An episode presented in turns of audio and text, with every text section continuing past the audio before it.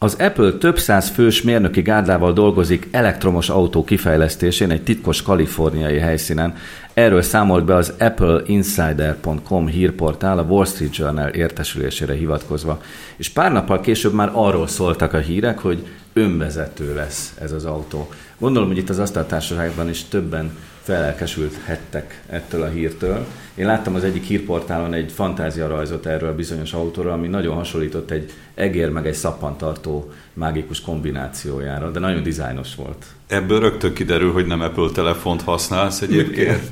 Eh, Én egyébként már azóta azt is olvastam, hogy az az önvezető autó koncepció egyszerűen abból derült ki sok ember számára, hogy láttak olyan vélhetően Apple által bérelt mikrobuszokat Amerikában különböző helyen, amelyiknek a tetején különböző kamerák voltak, és ebből rögtön levonták azt a következtetést nagyon okosan az emberek, hogy ah, most már mindjárt kész az Apple-nek az önvezető autója, pedig semmi különöset nem csinálnak, csak a térképű szoftverüket frissítik valamiféle ilyen háromdimenziós kamerákkal. Ezen a téren egyébként nincsenek egyedül, mert a Google is, meg még másik két cég is dolgozik önvezető autó Gyakorlat, fejlesztésen. Gyakorlatilag most mindenki ezen dolgozik, ez a jövő egyik legfontosabb fejlesztési iránya. És egy épülő kaliberű cég, hát mihez fogna, hogyha nem egy önműködő autóhoz, pláne, hogyha nagy riválisok is ezen dolgoznak, az embernek az összes ilyen klasszikus rossz mája, hogy előjön, ami az Apple termékekkel kapcsolatban, hogy rettentően futurisztikus lesz majd valószínűleg egy UFO-nak és egy valaminek a keresztezése, viszont a pótkereket majd csak Apple centerekben lehet hozzá venni, csak ott lehet a kerekeket felfújatni, mindenféle bérleti konstrukciók lesznek hozzá, tehát furcsa dolgok lesznek még itt, de hát muszáj neki, hogy ez erre felé menjen tovább. Jó, de azért az Apple-nek egy kétségtelenül pozitív oldala, hogy nagyon dizájnosak ezek a termékek, és tényleg várható lenne akár a rajz alapján. Zoli, miért rázod a fejed? Mert a, arról ne feledkezünk azért, hogy az Apple a világ legnagyobb vállalata, és hihetetlenül komoly szürke állományforrás van náluk, és gyakorlatilag, ha meg akarják csinálni, biztos, hogy meg fogják tudni csinálni. Na de ez igaz, amit mondtam, hogy a dizájnban erősek, nem? Hát természetesen. Ezt akár konvertálhatják az autó világára. Nyilvánvalóan, de nem csak a dizájnból, ne az a kép jöjjön le, hogy csinálnak valami csili valamit, amit, hogyha megnyomogatjuk a kasznit, akkor összedől majd az egész, de nagyon dizájnos.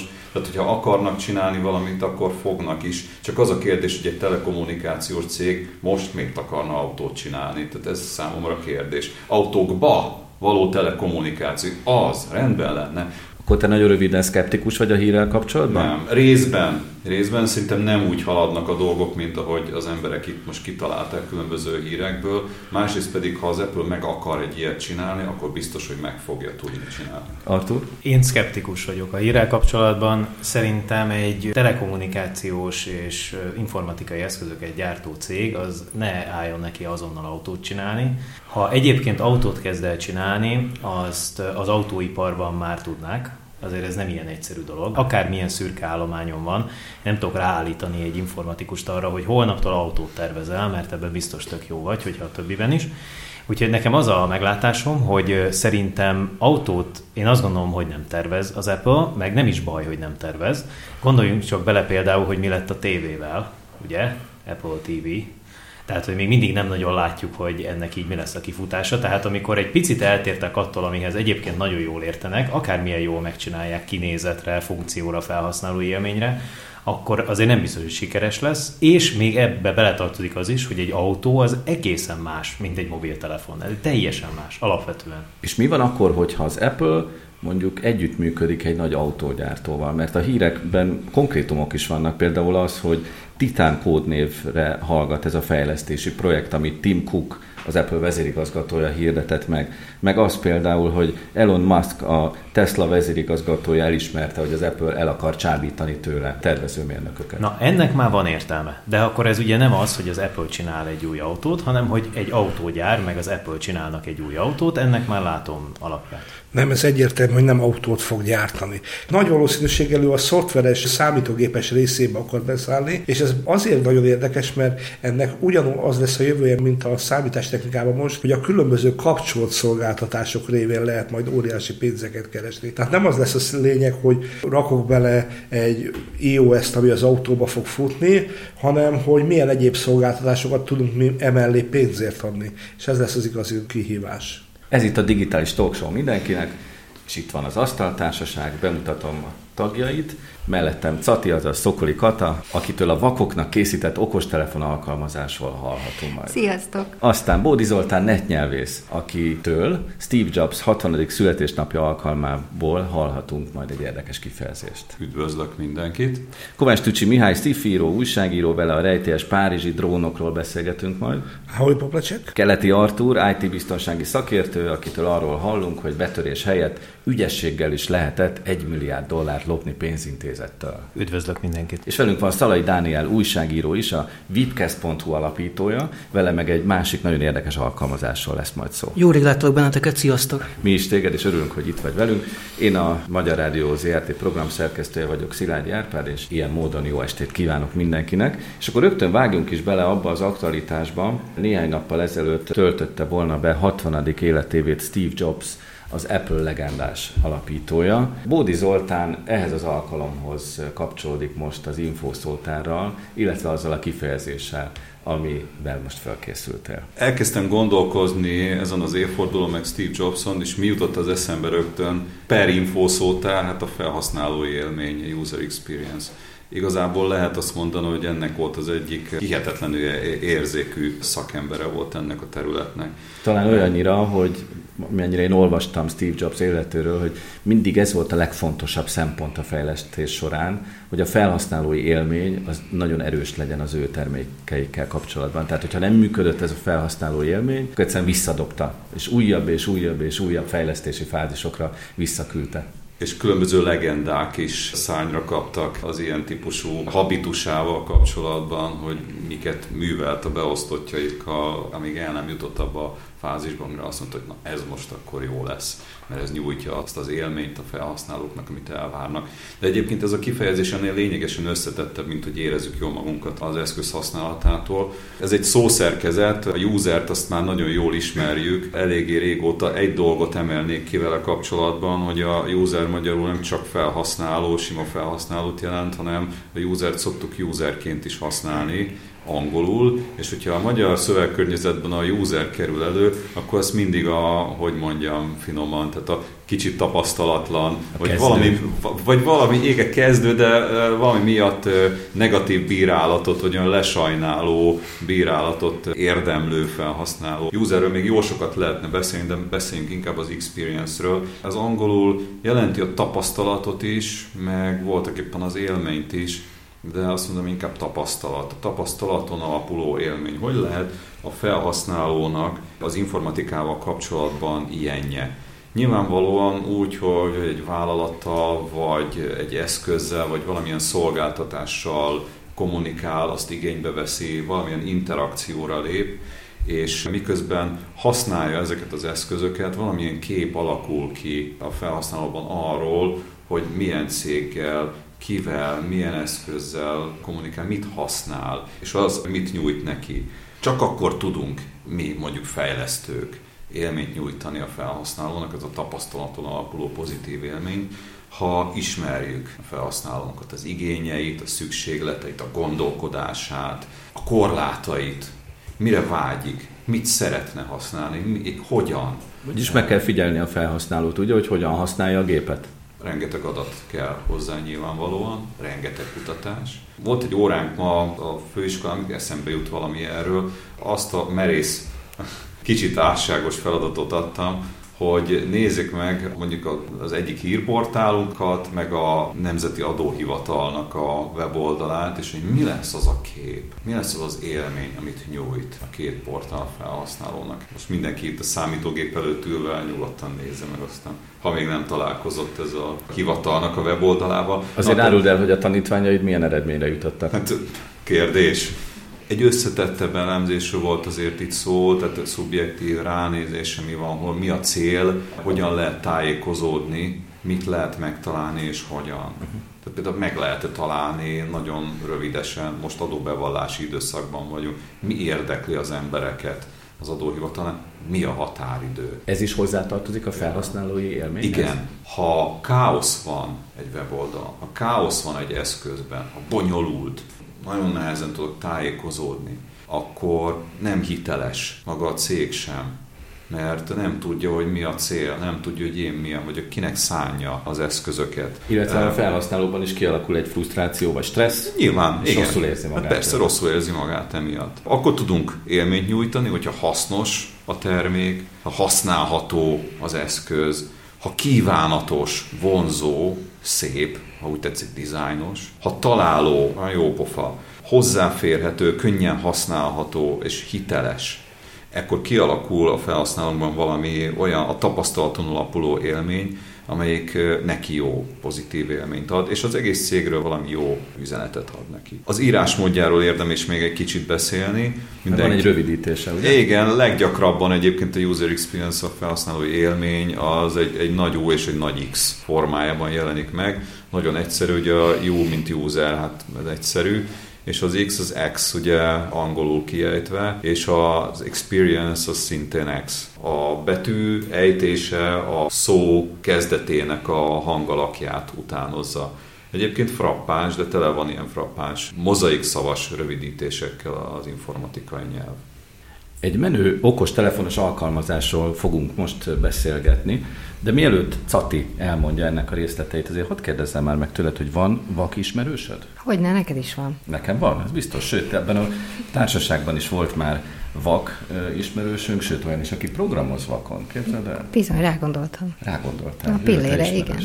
És ő vele beszélgetnél valamilyen módon, elektronikus módon? Tehát segítenél neki valamilyen elektronikus eszközzel? Ismerősökkel inkább csetelsz, tehát ez náluk egy nagyon könnyen megoldható dolog. Igazából Mert hogy beszél a gép, ugye? Ezt azért mondjuk el azoknak, akik nem Igen, ismerik. igen, egy ilyen ernyő program segítségével tudnak kommunikálni a számítógéppel. Ez az applikáció viszont abban segít, hogyha éppen nincs melletted a számítógéped, éppen nincs melletted senki, de innál egy kakaót, de nem tudod, hogy a tej mikor jár le, akkor gyorsan tudja segítséget kérni. Mondjuk a tejnek a dátumát azért hogy az illat alapján be lehet lőni, nem? Jó, most Kinyitod a hűtőgépet. Jó, értjük, most hogy, húzhatod hogy nyugodtan, de igen, tehát az a lényeg ennek az applikációnak, hogy bekapcsolod, elkezdi keresni a látófelhasználókat a környezetedben, és bekapcsol a hátoldali kamera, és azonnal ti egy beszélgetést tudtok egymással indítani, és már is tudod neki mutatni, hogy mi az, amit szeretnél. Mondjuk, hogyha én vak vagyok, és szeretnék valamit látni, igen. akkor bekapcsolom ezt az okostelefonos alkalmazást, uh-huh. és így mhm. körbe nézek vele a konyhában? Vagy hát nem mit? feltétlenül, mert a tej valószínűleg ott van a kezedben. De például akkor tegyük fel, hogy egy pályaudvaron vagy. Nem beszélsz azon a nyelven, amilyen pályaudvaron vagy. És nem látod, csak hallod, hogy melyik vágányról megy mondjuk a vonatod, és akkor viszont tényleg igen, a hátoldali kamerádat így körbe pásztázod, és akkor meg tudja neked mondani az, aki a partner, aki, a, a partner, aki lecsekkolt téged, hogy igen, hogy neked merre kell menned. Uh-huh. És akkor ő közben irányít engem, illetve a vakot. Mm, végig tudtok beszélgetni. Kicsit még jobbra, mm-hmm. kicsit még jobbra tartsd a kamerát, az okostelefont, és akkor látom a nagy kijelzőt, hogy mikor Igen. indul a vonatom. Vagy hogy mikor, hogy merre kell menned, merre van a te vágányod. Be my eyes, ugye ez Be a neve eyes, legyél a szemem. Igen. Nem is tudom, ez is egy olyan tipikus alkalmazás, ez a miért nem én találtam ki, de miért nem annyira logikus, és annyira tényleg úgy érzem, hogy szükség van rá. Azonnal feltettem a telefonomra, egyetlen egy hátránya van, hogy egyelőre még csak Apple termékeken lehet használni. A 4S-nél, tehát nem 4S, hanem 4S-nél újabb iPhone-oknál, de Androidra is készítik már ezt a, az applikációt. A weboldalukon, a beamyes.org-on le lehet csekkolni, hogy adott telefonra mikor érkezik meg a az alkalmazás. Igen. Ezt a közösségi jeleget még mond már el, hogy hogyan lehet ebbe bekapcsolódni. Elsőre azt gondolnám, hogy ez is egy bizalmi helyzet, hogy a vak és a látó barátja között kell legyen egy bizalom, de ha jól értem, akkor itt bárki lehet az a barát, aki segít látni. Bárki, barát. igen. Tehát amikor elindítod az alkalmazást, akkor azonnal megkérdezi, hogy látsz vagy nem látsz. Hogy nyilván, hogyha nem látsz, akkor te ezt hallod. Tehát azért is iPhone-ra fejlesztették ki először, mert hogy ott a legjobban működik ez a voice hangalapú navigálás, igen. Vak vagyok, látok, És ez alapján regisztrálsz, igen, ez alapján igen? regisztrálsz, és akkor onnantól kezdve bekerültél az adatbázisba, tehát csak várnod kell az alkalmat, hogy mikor segíthetsz végre valakinek. És akkor a nevem mellé kerülnek még különböző jelzések, hogy én például Budapesten vagyok,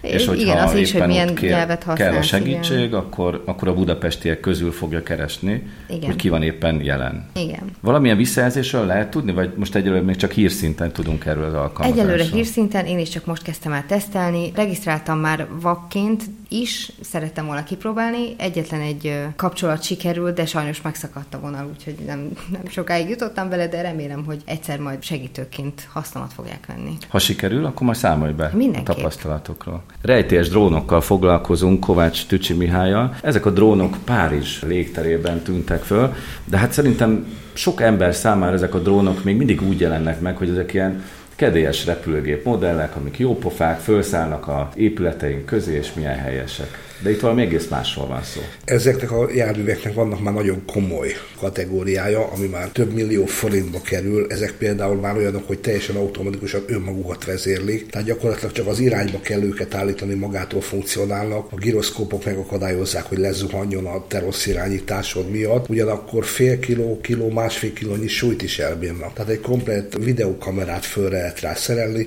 Így készülnek most ezek a rendkívül divatosak a YouTube-on megjelenő különböző drónos képek, hogy hogyan filmezték le a különböző eseményeket a levegőből fölülről a drónok segítségével. Valami riadalom volt itt Párizsban. Szóval mit, miért ijedtek meg ezektől Igen. a drónoktól? Igen, mert a drón az egy nappali műfaj, hát látnod kell, hogy merre repül, hova repül, mert azért egy ilyen drága maksinát nem szeretné, hogyha neki menne egy fának. Viszont ezek mindenféle különösebb kivilágítás nélkül repültek ezek a drónok. Éjszaka egészen későn az Eiffel torony körül, az invalidusok temploma mellett, ami még ugyebár idegenforgalmi hely, bár kétségtelenül Párizs két ikonikus helyszíne, de ugyanakkor elrepült egy az Elizé palota fölött, illetve az amerikai nagykövetség felé is ment egy. Ezek viszont már szigorúan védett épületek. Igen, ezek fölött már általában tilos az átrepülés és normál polgári repülés esetében is. És itt egy nagyon érdekes logikai és törvénykezési probléma van, hogy különösebben még nincsen leszabályozva a drónok használata. Tehát, hogy hol lehet használni, mire lehet használni. Ez is lassan egy olyan hely lesz, amikor majd hozzá kell szoknunk a drónokhoz,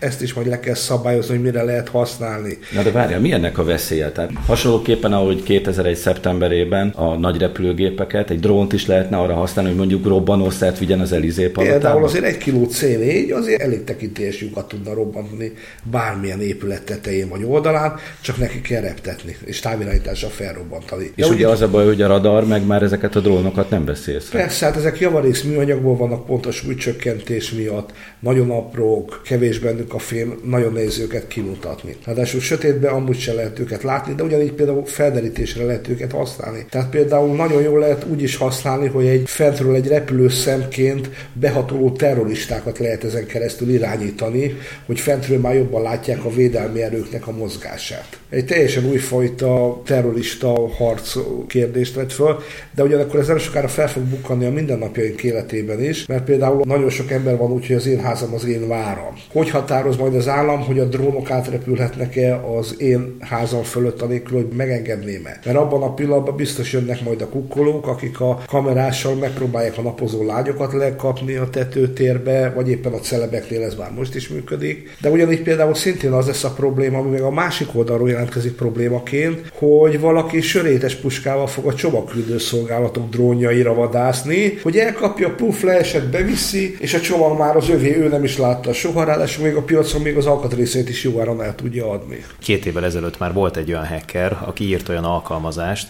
a saját drónjára, ami ugye fölrepült a levegőbe, megkereste azokat a drónokat, amiket meg tudott hackelni, belehekkelt a levegőben az adott drónnak az informatikai rendszerébe, és szépen hazahozta az összes drónt saját magával. Ez még sörétes puska sem kell. Mit lehet tenni?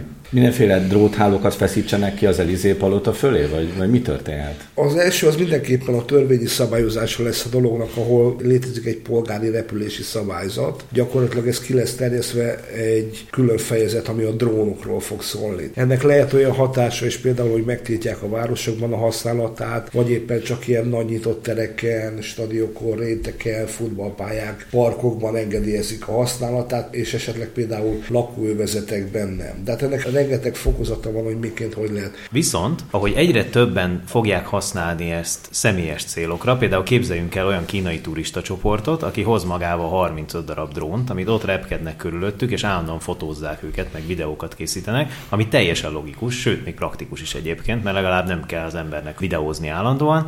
Most képzeljük el, hogy egy csomó ilyen eszköz körülöttünk repked, és mindenféle dolgokat csinál. Egy idő után azt is ki fogják találni, hogy a nyugdíjasok mellett menjenek a drónok, és vigyék nekik a nem tudom miüket, vagy esetleg ha valakinek valami olyan problémája van, hogy elájulhat, vagy valami olyan betegségben szemben, ami gond van, merette repüljön egy drón, és ha látja, hogy gond van, akkor repüljön el a következő valahova, és jelezzen. Na ezeknek a szabályozása viszont már nehezebb sztori lesz, mert ezeket be kéne engedni elméletileg a zártabb helyekre is, meg a múzeumokba, meg a mindenhova. Na ez, ez egy érdekes kérdés lesz, hogy vajon ezzel mit kezd a törvényhozás. Igen, tehát ez egy nagyon sokrétű kérdés, és nagyon sokat fogunk ezzel még a jogászok agyalni, amíg erre valami, valamilyen szinten használható megoldást tudnak, mert hogy jó megoldás nem lesz rá, az szinte teljesen biztos. Egy milliárd dollárt loptak el, nagyjából száz bankból, de ügyességgel és nem fegyverekkel, és ahogy Keleti Artur ezt nekem megvilágította a délután folyamán, ez már nem egy Bonnie és Clyde típusú sztori, hanem sokkal inkább hasonlít az Ocean's Eleven történetére, ahol ügyességgel, eleganciával, még akár mondhatjuk, hogy humorral loptak el rengeteg pénzt. Mi történt, Artur? Valószínűleg olyan nagyon humorosnak nem érzékelték ezt azok a bankok, akiket megloptak. A sztori az tulajdonképpen arról szól, hogy modern informatikai eszközökkel egy bankrabló banda egy milliárd dollár körüli összeget lopott el körülbelül 100 banktól, illetve pénzintézettől, 2012 és 2015 között, 2-4 havonta lefuttatva akciókat, amikből körülbelül olyan 10 millió dollár jött ki darabonként. Na most az az érdekes, hogy ez a történet az informatikusokról szól, pontosabban azokról a kiber bűnözőkről, akiknek sikerült azt megoldania, hogy a bankoknak az informatikai rendszerébe elhelyeztek olyan kórokozókat, amik rögzítették azt, hogy a bankosok tulajdonképpen mit csinálnak napközben. Rögzítették a jelszavaikat, rögzítették a viselkedésüket, hogy milyen módon dolgoznak. Egyébként ezeket a kórokozókat úgy juttatták be a rendszerbe, hogy rengeteg levelet küldtek olyan kulcsfontosságú dolgozóknak, informatikai munkatársaknak, akikről tudták, hogy a bankszámlákhoz, vagy a számlavezető rendszerekhez, vagy az informatikai háttérrendszerekhez komoly hozzáférésük van, vagy magas szintű hozzáférésük van. Vagyis akkor egy szóval itt az embereken keresztül cserkészték be hát a rendszert. Bizony, bizony, sőt tovább mentek, mert itt az történt, hogy amikor megszerezték megszerezték a különböző kórokozókon keresztül ezeket a hozzáféréseket, akkor elkezdték a bank dolgozóinak a nevében használni az informatikai rendszereket, illetve az üzemeltető személyzet nevében. Például mit? Átutalnak, vagy mit csinálnak? Igen, például csináltak olyat, hogy megnövelték mondjuk a, a számlavezető rendszerben, ez bizonyos jogosultsága megtehető, megnövelték a számlavezető rendszerben valakinek a számláján lévő összeget, mondjuk 1000 dollárról 10 ezer dollárra, a 9000 dollárt azt átutalták saját maguknak, és amikor lezárult a nap, akkor mindenkinek úgy tűnt, hogy itt minden rendben van, mert 1000 dollárra nyitottak, 1000 dollárra zártak, igen, a számlához hozzáfért háromszor egy banki dolgozó, de hát ilyen előfordul a hétköznapokban is. Sok Úgy, tranzakció között ez eltűnik. Persze, ez eltűnik, ezeket a bankok részben észrevették, részben nem vették észre, részben hallgattak róla, és utána ezeket az összegeket, amiket így megszereztek, ezeket tulajdonképpen vagy átutalták maguknak, vagy fölvették például olyan ATM automatákból, amelyeket képesítettek arra, hogy annélkül tudjanak belőlük pénzt kivenni, hogy oda legyen valamilyen hozzáférésük. Tehát kártyát használjanak vagy valami hasonlót. Így fedezték fel egyébként ezt a mandát, mert hogy azt hiszem Ukrajnában az egyik ATM automata az elkezdett úgy pénzt kiadni, hogy ott senki nem kérte, és ez gyanús lett az embereknek. Ugye elsőre ez egy jó dolognak tűnik, ha belegondolunk, bár Magyarországon nem nagyon működne, mert jól tudom, van egy jogalap nélküli meggazdagodás nevezetű passzus, úgyhogy ha bárki azon gondolkodik, hogy majd ő egyszer csak egy ilyen automatából elveszi a pénzt, és akkor jól jár vele, az törvényt sért, és vissza kell adnia. Mint De... hogy erre volt már gyakorlat is egyébként, hogy véletlenül ezresek helyett, mit tudom én, tízezrest adott ki, sok-sok-sok évvel ezelőtt valami automata, és szépen visszakeresték az összes ügyfélt, aztán még a büntetőkamatot is megfizettették velük. Így van, tehát ha bárki lát egy ilyen ATM automatát, aki adja a pénzt, akkor inkább menjen el, szóljon egy rendőrnek, ne használja a pénzt. Az azért nagyon beszédes, hogy 2012 óta zajlott ez a tevékenység. A Kaspersky kutatói szerint itt orosz hackerek állnak a háttérben. Azt mondják a kutatók az Interpol is, hogy valószínűleg Oroszországból is származik egy gócpont. 2012 óta ezt a tevékenységet tudták folytatni, és körülbelül ilyen 650 millió font vagy 1 milliárd dollárnak megfelelő összeget sikerült ezekkel a módszerekkel úgy ellopniuk a különböző bankokból, hogy arról ez idáig nem tudtunk semmit. A bankok lehet egyébként, hogy észleltek ebből valamit, de vagy eltitkolták, vagy nem jelentették, vagy észre sem vették, de ugye az egészben még egy csavar, hogy ez nem úgy történt, hogy most akkor láttuk a videókat arról, hogy a, a gonosz bűnözőket bekísérték a, az árkájukba, ugye, mint mondjuk egy ilyen Bonnie és Clyde sztoriban, hanem inkább az történt mondjuk az Ocean's Eleven-ben, hogyha látta valaki a filmet, hogy bementek, kijöttek, és senki nem tudja, hogy mi történt, és nincsenek is meg. Tehát nem is lehet tudni, hogy ezek valójában kicsodák. Ez neked, mint biztonsági szakembernek ez az egész sztori mit jelent? Azt jelenti, hogy most már a biztonsági szakembereknek foglalkozniuk kell azzal, hogy a hackerek ügyeskednek és kifigyelnek embereket, vagy egyébként ezzel már foglalkoznak, csak most nem voltak elég ügyesek ezek a biztonsági szakemberek? Hát ez egy nagyon nehéz kérdés. Ugye, mivel nekem ez a szakmán, én azt most nem mondhatom, hogy azok az erőfeszítések, amelyeket idáig tettünk azért, hogy biztonságos rendszereket csináljunk, teljesen feleslegesek voltak. Valószínűleg akkor lenne 150 ilyen ügy. Ezek a srácok nagyon ügyesek voltak, voltak, azok a banki szakértők, akik az egész világon, az Amerikai Egyesült Államoktól kezdve Európán át ezekben a bankokban dolgoztak, ők valószínűleg mindent megtettek, de úgy tűnik, hogy ez nem elég. Tehát valószínűleg azok a szabványok, ami szerint mi dolgozunk, azok a módszerek, ahogy megpróbáljuk elkapni ezeket a kórokozókat, amik éveken keresztül adatokat szivárogtatnak ki egy hacker bandának, ezek a módszerek, ezek nem jók, ki kell találnunk új módszereket. Egyébként léteznek már ezek a módszerek, amelyek kifejezetten az ilyen viselkedés alapú dolgokat vizsgálják, csalás megelőzésben létezik, csak nagyon sok szervezet még nem használja őket, és nem hajlandó befektetni pénzt, mert azt gondolja, hogy ilyen csak a mesében van. Hát most látjuk, hogy ilyen a valóságban is van, nem csak a mesében. Ebben az asztal társaságban szerintem többen is azt a képet őrizzük magunkban a podcastról, hogy ez egy olyan internetes tevékenység, amit a számítógépen intézünk, előfizetünk valamilyen podcast szolgáltatásra, és akkor, hogyha mondjuk hetente vagy havonta elkészül egy újabb műsorszerű tartalom, akkor ezt a számítógépem letölti. De mi most arról fogunk beszélgetni, hogy természetesen ezeket a szolgáltatásokat már okos telefonon vagy mobiltelefonon is el lehet érni. Úgyhogy Szalai Dániel, aki egyébként azt a webcast.hu oldalt alapította, ahol a mi műsorainkat is el lehet érni podcast szolgáltatásként. Arról fog most nekünk mesélni, hogy miképpen lehet ezt okostelefonon megvalósítani. Igen, nagyon-nagyon sok kérdés fut be hozzám, hogy Androidra hol lehet, vagy hogy lehet beállítani podcastot, mert hogy ugye iOS-re, tehát Apple-re rengeteg ilyen megoldás van, hiszen a podcast az Apple-nek volt a, annak idején az ötlete. Mostanáig nem nagyon találtam olyan jó applikációt, ami, ami Androidra igazán jó lett volna. Vagy fizetős volt, vagy valamilyen korlát volt beleépítve, ami akadályozta, hogy ez jól működjön. És nemrégiben valaki a figyelmembe ajánlotta a podcast köztes társaságot, tehát a Podcast Republic nevű applikációt, ami nekem nagyon tetszik, tehát eddig a legjobb, amivel eddig találkoztam. Egyrészt nagyon egyszerűek a feliratkozások, tehát nagyon egyszerűen lehet feliratkozni az adott podcastokra. Van benne egy katalógus, tehát nem az van, hogy be kell másolgatni a címeket, és akkor majd valahogy rányomsz, és akkor feliratkozol, hanem kategóriákban ben vannak a, a podcastok. Egyébként kipróbáltam, hogy a Webcast-et is beírtam, és egyből hozta, mint um, találat.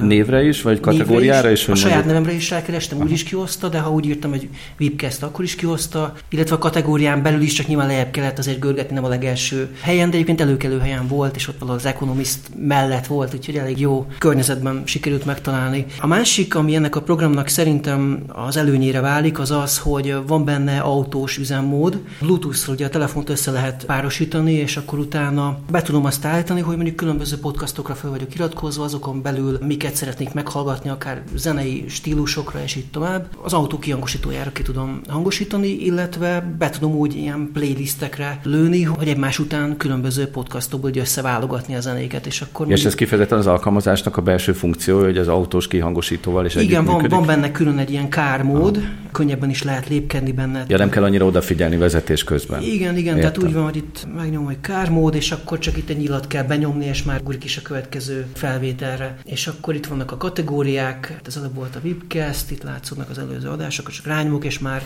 szól is. El is indul valamilyen a legutóbbi. Ehhez hasonló híreket a kelet-ázsiai országokról. Oh, ez pont a mi. Itt a digitális talk show, és akarom megállítani, igen. És akkor itt látszik szövegesen leírva ugyanúgy, ahogy az ember PC-n is látja, hogy miről szól az adás, dátum, és akkor lehet így, az összes adást így egymás alatt ott van. Olyat is tud, hogy ha különböző eszközeid vannak, akkor szinkronizálja az egyes podcastokat, tehát meg tudod azt csinálni, hogy mondjuk van egy androidos telefonod, meg mondjuk a PC-n elkezdett hallgatni a podcastokat, és akkor útközben tudod folytatni ott, ahol abba hagytad. Egy ilyen közös meghajtót használ, hát felhőn keresztül persze, és a Dropboxon keresztül van megvalósítva, vissza lehet nézni ilyen történetet, hogy mit hallgattál meg, mik vannak kedvencbe betéve, illetve mi az, amit már letöltöttél, de még nem hallgattad meg, tehát itt van 180 anyag. Hát akkor én azt javaslom, hogy a vipcast.hu oldalon tedd elérhetővé ezt az alkalmazást. Már megtettem, néhány napja fölraktam, úgyhogy érdemes szerintem föltenni, teljesen ingyenes. A képernyő legalján egy ilyen nagyon kis pici csíkba megy egy reklám. Hát az elfogadható egy ingyenes teljesen elfogadható,